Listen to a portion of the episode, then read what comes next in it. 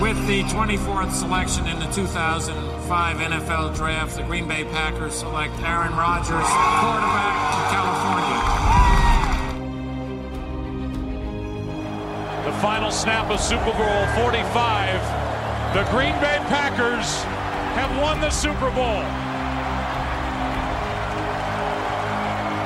The Lombardi Trophy is coming home. Ja, herzlich willkommen beim Packers Talk Germany diese Woche, wieder in einer neuen Folge Enemy Territory. Diese Woche Folge 115 ähm, vor dem Matchup der Packers gegen die Cincinnati Bengals und wir haben natürlich auch einen Gast dabei. Herzlich willkommen, Steven. Steven, stell dich doch mal bitte vor. Eine wunderschöne gute Tageszeit. Ja, hi, ähm, ich bin der Steven vom German Jungle Podcast. Vielleicht habt ihr mich da schon mal gehört. Ähm, seit 88 Bengals-Fan, ähm, viel miterlebt und ich hoffe, ich kann euch das Team heute ein bisschen näher bringen. Ja, perfekt, wunderbar. Bevor wir uns äh, die Bengals genauer anschauen, habe ich mal, den Rekord der Packers gegen die Bengals angeguckt und äh, der ist im Moment 7 zu 6 für die Bengals. Das muss man erstmal äh, so festhalten. Und man trifft sich ja nur ungefähr alle vier Jahre. Der Rhythmus ist äh, mal ein bisschen unterbrochen gewesen zwischendrin. Also es gab erst 13 Duelle. Ähm, dabei haben die Bengals 288 Punkte erzielt und die Packers nur 246. Das Spiel findet am Sonntag bei den Bengals statt. Und da haben die Packers nur einmal gewonnen. Das war 1998 mit dem überragenden Ergebnis von 13 zu 6 und nur einem einzigen Touchdown. Ähm, nur, dass wir uns mal darauf einstellen können, was da bislang passiert ist äh, bei den Bengals, als die Packers da zu Gast waren. Ich bin auf jeden Fall gespannt, wie das ausgeht. Ähm, wie siehst du das? Äh, spannendes Duell am Sonntag, oder? Ähm, ja, ich hätte es vor der Saison gar nicht vermutet, dass es ein spannendes Spiel wird. Ähm, ja, so in meiner Prognose habe ich das eigentlich so, so als äh, ein L abgehakt. Aber so wie die Saison bislang läuft, sehe ich uns sogar mit einer Chance und das könnte echt ein geiles Match werden, ja. Absolut, absolut. Bin ich voll bei dir, dass das äh, aus meiner Sicht ein sehr aufregendes Spiel auf jeden Fall werden könnte. Kannst du uns aber vorher vielleicht noch mal kurz nahebringen, ähm, was für dich so die Bengals, die Faszination Cincinnati Bengals ausmacht? Ah, ja, es ist also wenn man, so als Bengals-Fan dann bezeichnen müsste über die letzten Jahre, vielleicht sogar Jahrzehnte, ist es so ein bisschen Hassliebe. Also das Team hat einfach Moment, also die, das ist nichts für den, äh, für den Fan mit schwachen Nerven. Also die brauchst du auf jeden Fall.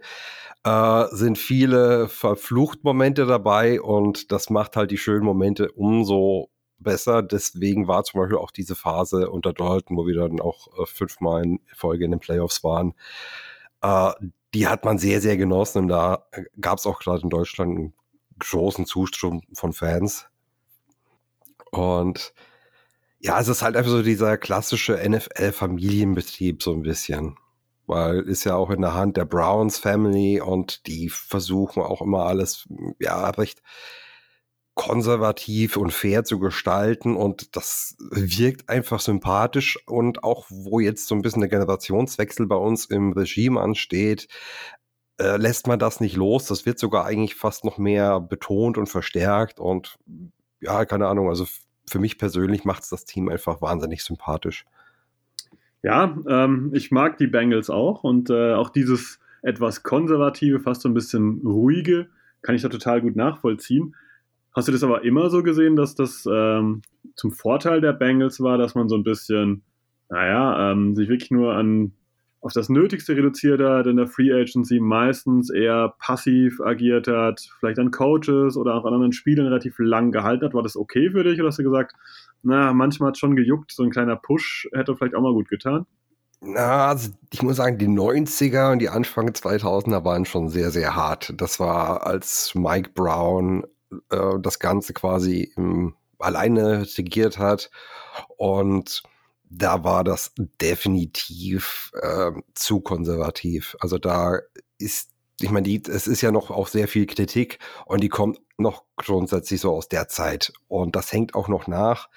Da hat sich inzwischen viel geändert. Wir haben jetzt auch zwei sehr aktive äh, Free Agencies, zumindest für unsere Verhältnisse hinter uns, wo wir gerade bei der Defense auch richtig reingebuttert haben.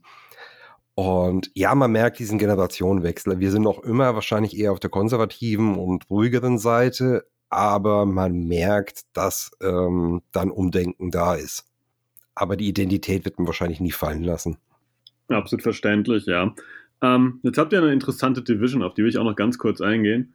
Da sind die Steelers drin, auch ein durchaus beliebtes Team, würde ich sagen. Vielleicht jetzt also bei den Fans auf jeden Fall beliebtes Team. ähm, auch mit einer größeren Anhängerschaft.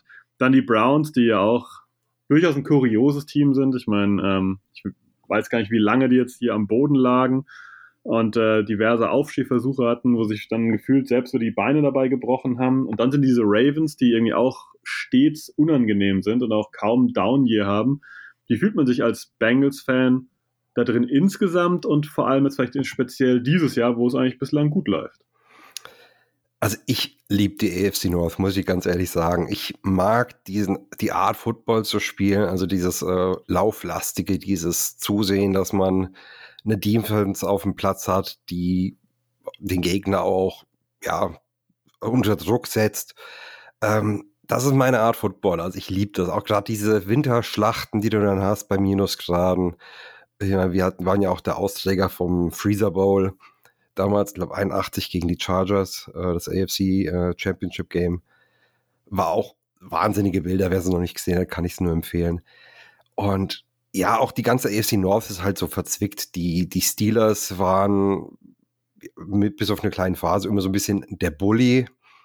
Die Ravens sind ja im Prinzip jetzt quasi die alten Browns, die umgezogen sind, aber ja, die Franchise-Geschichte ist in Cleveland geblieben und die Browns, Browns wurden quasi wieder ins Leben gerufen.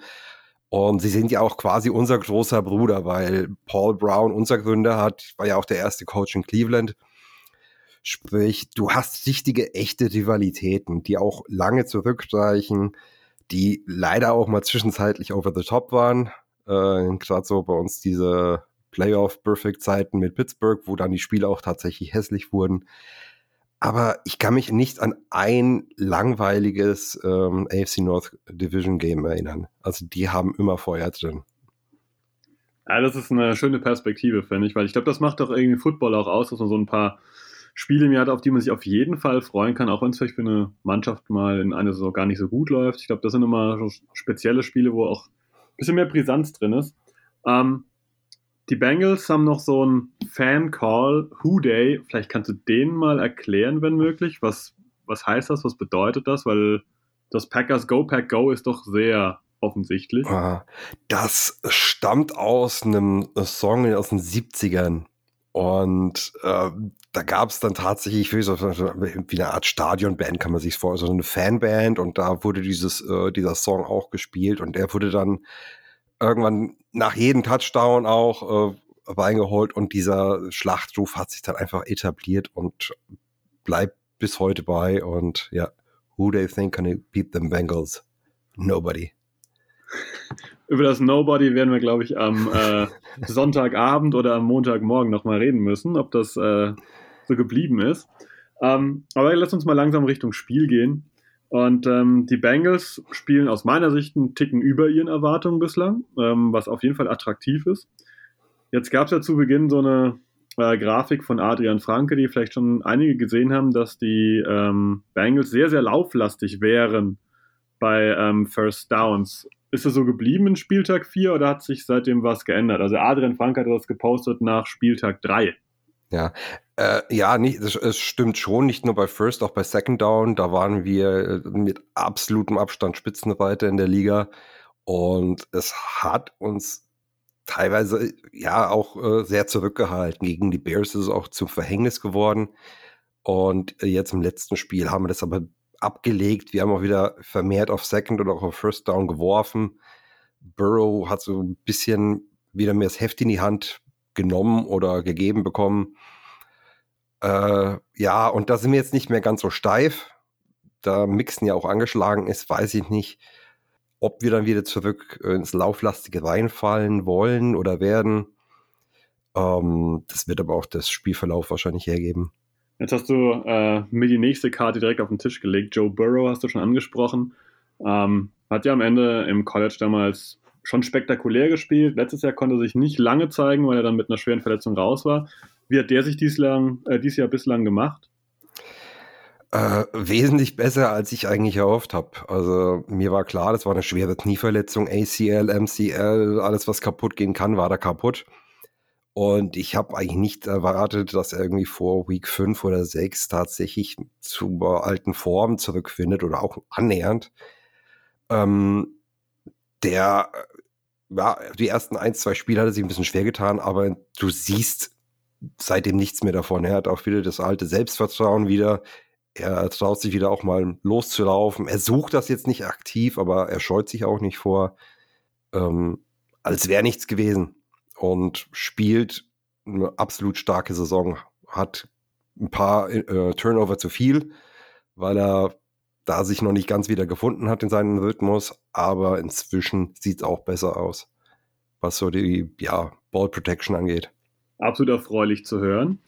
Ähm, weil ich finde, die haben auch drei sehr spannende, also mindestens drei spannende Receiver gibt es bei den Bengals mit äh, Tyler Boyd, der über den Slot meistens kommt, dann Jamar Chase und T. Higgins. Ich glaube, T. Higgins war letzte Woche raus oder ist zumindest angeschlagen. Ähm, aber ich will ganz kurz zu Jamar Chase kommen. Äh, ja, im Draft gab es da immer wieder Kommentare, naja, Jamar Chase, hm, ist er vielleicht doch nicht so gut, wie man denkt, weil er lässt dann doch relativ häufig mal in entscheidenden Situationen den Ball eher fallen. Bislang hat man ja nur Gutes über Jamar Chase gehört in Sachen NFL-Saison. Macht er sich positiv? Hat er sich positiv entwickelt? Hat er die Erwartungen übertroffen? Ja, also Chase, ist, das ist schon das ganze Jahr äh, so ein ganz abstruses Thema. Also vorm Draft, wie du schon angespielt hast, da gab es ja immer dieses Team Chase, Team Sewell und da sind wir auch wegen dem Chase-Pick von vielen Seiten kritisiert worden. Ich habe mich gefreut, weil es auch mein Pick gewesen wäre. Ähm, in der Preseason hatte er dann tatsächlich auch einige Drop-Probleme da gab es dann auch irgendwie einen Troll, äh, der irgendwie auf Social Media seine Freundin imitiert und ihm irgendwelche Vorwürfe gemacht hat. Das hat wahrscheinlich da auch mit reingespielt. Das Ganze ist vom Tisch und seit die Regular Season losgeht, ich glaube, er hat jetzt ein oder zwei Bälle mal gedroppt seitdem, aber ansonsten absolute Sicherheit von ihm. Und er ist auch so der, der Stein im ganzen Puzzle, der uns im letzten Jahr gefehlt hat. Ein Stein im Puzzle wird wahrscheinlich nicht Joe Mixon sein am Sonntag. Ähm, oder wird der fit sein? Gibt es da schon irgendwie ein kleines Update, was mit Joe Mixon ist? Also es wurde jetzt, es hieß erst Week to Week, jetzt heißt es Day to Day. Ähm, da Zach Taylor mit so Injury-Einschätzungen immer eher auf der optimistischen Seite ist, äh, bin ich da mal verhalten. Ich glaube, der wird ausfallen und wenn, macht er nicht viele Snaps. Da wird ja. wahrscheinlich Perrine für ihn dann ähm, die Starterrolle übernehmen. Ist im Prinzip fast identisch wie Mixen. Äh, jetzt äh, nicht von der Qualität her, aber von der Art zu laufen. Äh, ja, so, so ein kleiner Mixen, eventuell ein bisschen mehr auf der bulligen Seite. Wer den Namen noch nie gehört hat, so Margie P. Ryan, der war, glaube ich, damals vor boah, fünf Jahren Draftpick der ähm, damals noch Redskins, also das Washington Football Team. Und ich glaube, es hat ein bisschen rumgetingelt. Und äh, wer war die Alternative zu dem? Wen gibt es noch im Backfield, falls P. Ryan ja, auch mal raus muss? Äh, Rookie Chris Evans ist bislang eher im Passing Game eingesetzt worden. Ähm, das ist halt so ein rein, reiner Speedster und Dodgy kann auch sehr gut fangen. Ähm, Im Running Game selbst haben wir ihn jetzt noch nicht eingesetzt, aber ich kann mir vorstellen, dass es da am Sonntag ähm, ein paar Snaps für ihn geben wird. Mhm, wenn wir jetzt schon auf dieser Seite sind, dass die Bengals den Ball haben, wo denkst du, sollten die Bengals die Packers angreifen? Durch die Luft, über den Lauf, ähm, über die Titans? Hast du da eine Einschätzung? Was würdest du machen? Was erwartest du von Zach Taylor? Ähm, also ich erwarte gerade, weil ich so ein bisschen die Chance sehe im Matchup zwischen unseren Receivern und äh, eurer Secondary, dass man mehr auf den Pass gehen wird. Ähm, wir sind überwiegend ein Quick Passing Game, äh, sprich innerhalb von zwei Sekunden ist der Ball normalerweise draußen. Äh, wir werden aber Shots in die Tiefe machen müssen, um, um da mithalten zu können, weil ich denke, Rogers wird uns auf der Gegenseite einige Punkte reindrücken und wir dürfen da nicht, äh, ja, wir dürfen da nicht hinten liegen. Zumindest nicht mehr als ein Score. Das, ansonsten kann das uns zum Verhängnis werden. Okay. Würde ich, würde ich glaube ich, auch so einschätzen. ähm, dass das eigentlich genauso der, der Punkt ist, äh, wo es für die Packers gefährlich wird. Ähm, Jay Alexander wird wahrscheinlich ausfallen. Wenn ihr die Folge hört, wisst ihr wahrscheinlich schon mehr. Ähm, und dann wird es irgendwie eine lustige Cornerback-Gruppe auf jeden Fall bei den Packers werden. Und das könnte wirklich brandgefährlich sein, wenn hier ähm, Higgins fit ist, Boyd und Jamar Chase da sind und vielleicht noch ein Tight End. Ähm, bei den Bengals war jahrelang ja Tyler Eifert, ja, der Haupt-Tight End. Wer ist im Moment der End? Äh, das ist CJ Usama. Ähm, letztes Jahr einen Achillessehnenriss gehabt, deswegen weite Teile der Season verpasst. Dieses Jahr aber merkt man auch wieder nichts davon. Äh, was auch immer die in, in der Wehr machen, scheint Wunder zu wirken. Ähm, hatte jetzt auch zwei Touchdowns im letzten Spiel. Äh, ist jetzt kein Star-Tight End, aber er macht alles gut. Also, von daher kann man schon auf ihn zählen. Ich würde mich jetzt aber wundern, wenn er jetzt quasi der Schlüsselspieler in diesem Match werden würde. Würde ich, glaube ich, ähnlich einschätzen. Ähm, wenn wir auf die Defense der Bengals gucken, wo sollte die Defense der Bengals die Packers angreifen? Haben sie ein gutes Defensive Backfield oder die Linebacker oder Defensive Line? Wo erwartest du hier eigentlich ein gutes Matchup für die Bengals? Äh, ja, also Secondary, da singen wir beide dasselbe Lied. Äh, da haben wir auch ein bisschen Verletzungsprobleme. Äh, ganz wichtig wäre, dass Jesse Bates, äh, unser Free Safety, wieder fit wird. Ähm, der hat im letzten Spiel sehr, sehr gefehlt. Das ist äh, eigentlich unser Single High Star. Auch ähm, ja, was so Single High Safeties angeht, ist er für mich in der Top 3 der äh, NFL Safeties. Ähm, Chidobe Wusi auf Cornerback, der hat uns auch sehr gefehlt. Ähm, da hoffe ich, dass er auch wieder fit sein kann. Trey Waynes ist ja, hat jetzt sein erstes Spiel gemacht, nachdem wir ihn letztes Jahr in der Free Agency geholt haben. Äh, wenn die beiden spielen, bin ich optimistisch. Wenn für die beiden Eli Apple oder äh, Darius Phillips auf dem Platz stehen, da sehe ich das Ganze schon wieder kritischer, weil da kann Rogers, der wird ein, wenn die beiden auf dem Platz stehen, wird er sie targeten. Da brauchen wir uns keine Illusionen machen. Das kann ich durchaus äh, mir vorstellen, vor allem Trey Waynes, den wir ja noch aus den Zeit meinen Vikings kennen. Ähm, vielleicht kannst du mir auch mal, oder nicht nur mir, sondern vielleicht einigen die Frage beantworten, warum die Bengals eigentlich ähm, William Jackson haben gehen lassen. Weil nach dem Draft hat er sich ja eigentlich für den Standard-Fan, der jetzt nicht nur die Bengals schaut, schon ganz gut entwickelt. Und ich war überrascht, dass der ähm, ja, gehen durfte oder nicht mehr zurückgekommen ist. Ähm, hatte, glaube ich, verschiedene Faktoren. Ich glaube, er war auch nie wirklich richtig happy in Cincinnati, ist vielleicht auch nicht seine Stadt. Ähm, es war auch der Pick jetzt noch von Marvin Lewis. Ähm, da will man als Coach ja oftmals seine eigenen Typen haben. Äh, William Jackson war absolut solide. Oftmals wurde gar nicht erst in seine Richtung geworfen. Deswegen kann ich sportlich da nichts beanstanden. Äh, aber für das Geld, was wir ihn hätten zahlen müssen, um ihn behalten zu können, wenn er das überhaupt gewollt hätte, das kann ich jetzt nicht sicher beantworten, ähm, haben wir aber einen Awuzie und einen Mike Hilton bekommen und finde ich den Deal ehrlich gesagt besser. Awuzie passt richtig gut ins Scheme, vielleicht besser noch als äh, äh, William Jackson. Und Hilton ist für mich einfach der beste Slot Corner der Liga.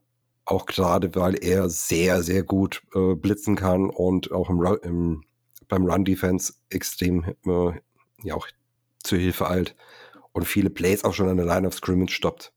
Ja, Mike Hilton wollte ich auch direkt noch ansprechen. Äh, es ist wirklich ein wunderbares Matchup. Wir spielen uns die Bälle hin und her.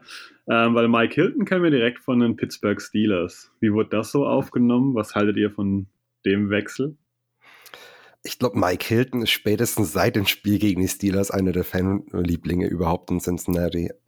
Ähm, also er wollte unbedingt kommen. Äh, das er meinte in einem Interview, als ähm, wir letztes Jahr die Steelers äh, Monday Night Game geschlagen haben.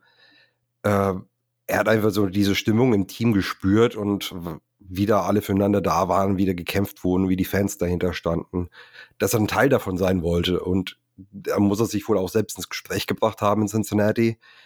Dann hat Pittsburgh ihm auch bei weitem nicht das geboten, was er sich vertraglich erhofft hat. Und jetzt ist er bei uns und er hat sich extrem über den Sieg gegen Pittsburgh gefreut, hat auch ein bisschen die Fans getrollt. Äh, ja, er ist in Cincinnati angekommen.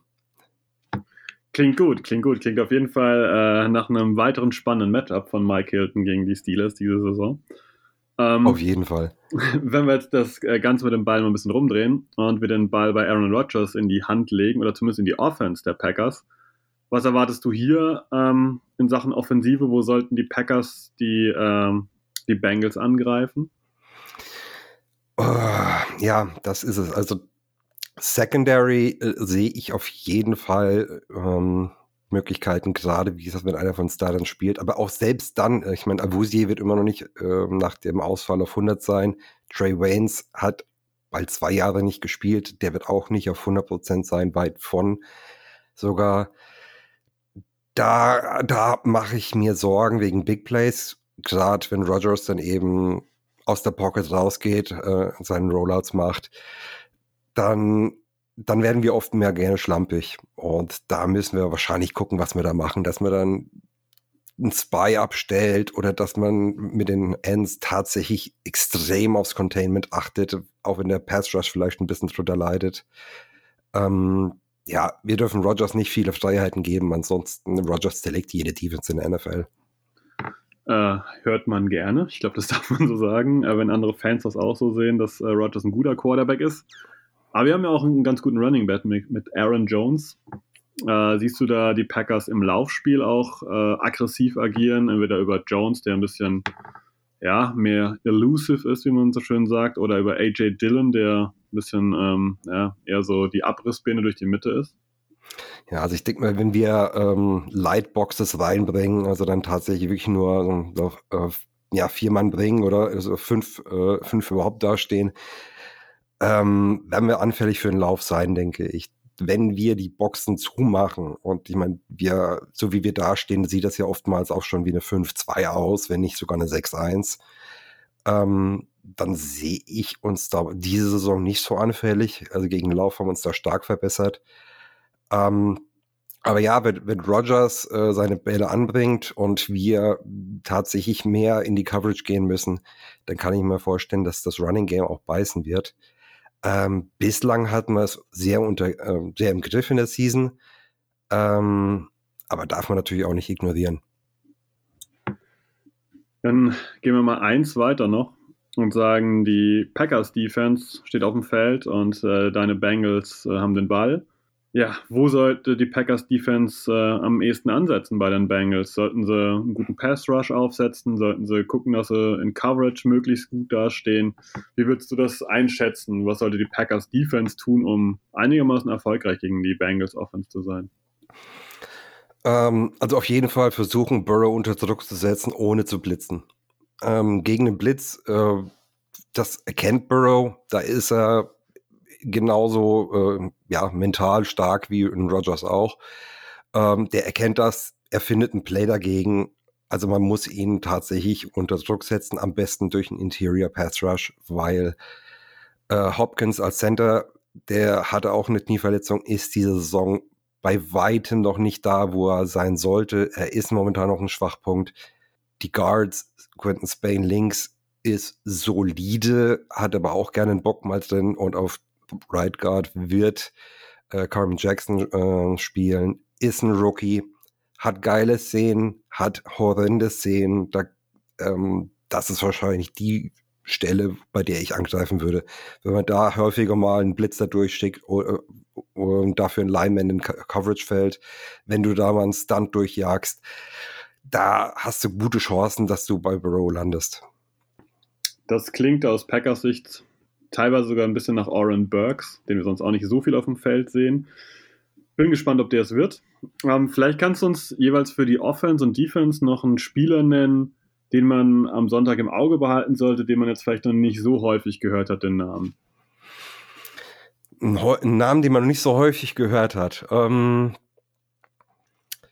auf der Defense auf jeden, also wer, weil er bei vielen noch immer unter da ist, ist Logan Wilson, unser Mittellinebacker, ist jetzt in seinem zweiten Jahr, äh, spielt für mich wie ein Five-Year-Veteran, ist überall auf dem Feld, hat eigentlich fast in jedem Spiel Double-Digit Tackles, äh, hat eine Interception oder ein Sack, eigentlich auch in jedem Spiel, macht eine brutale Season und ich erwarte mir auch im nächsten Spiel nicht viel weniger von ihm.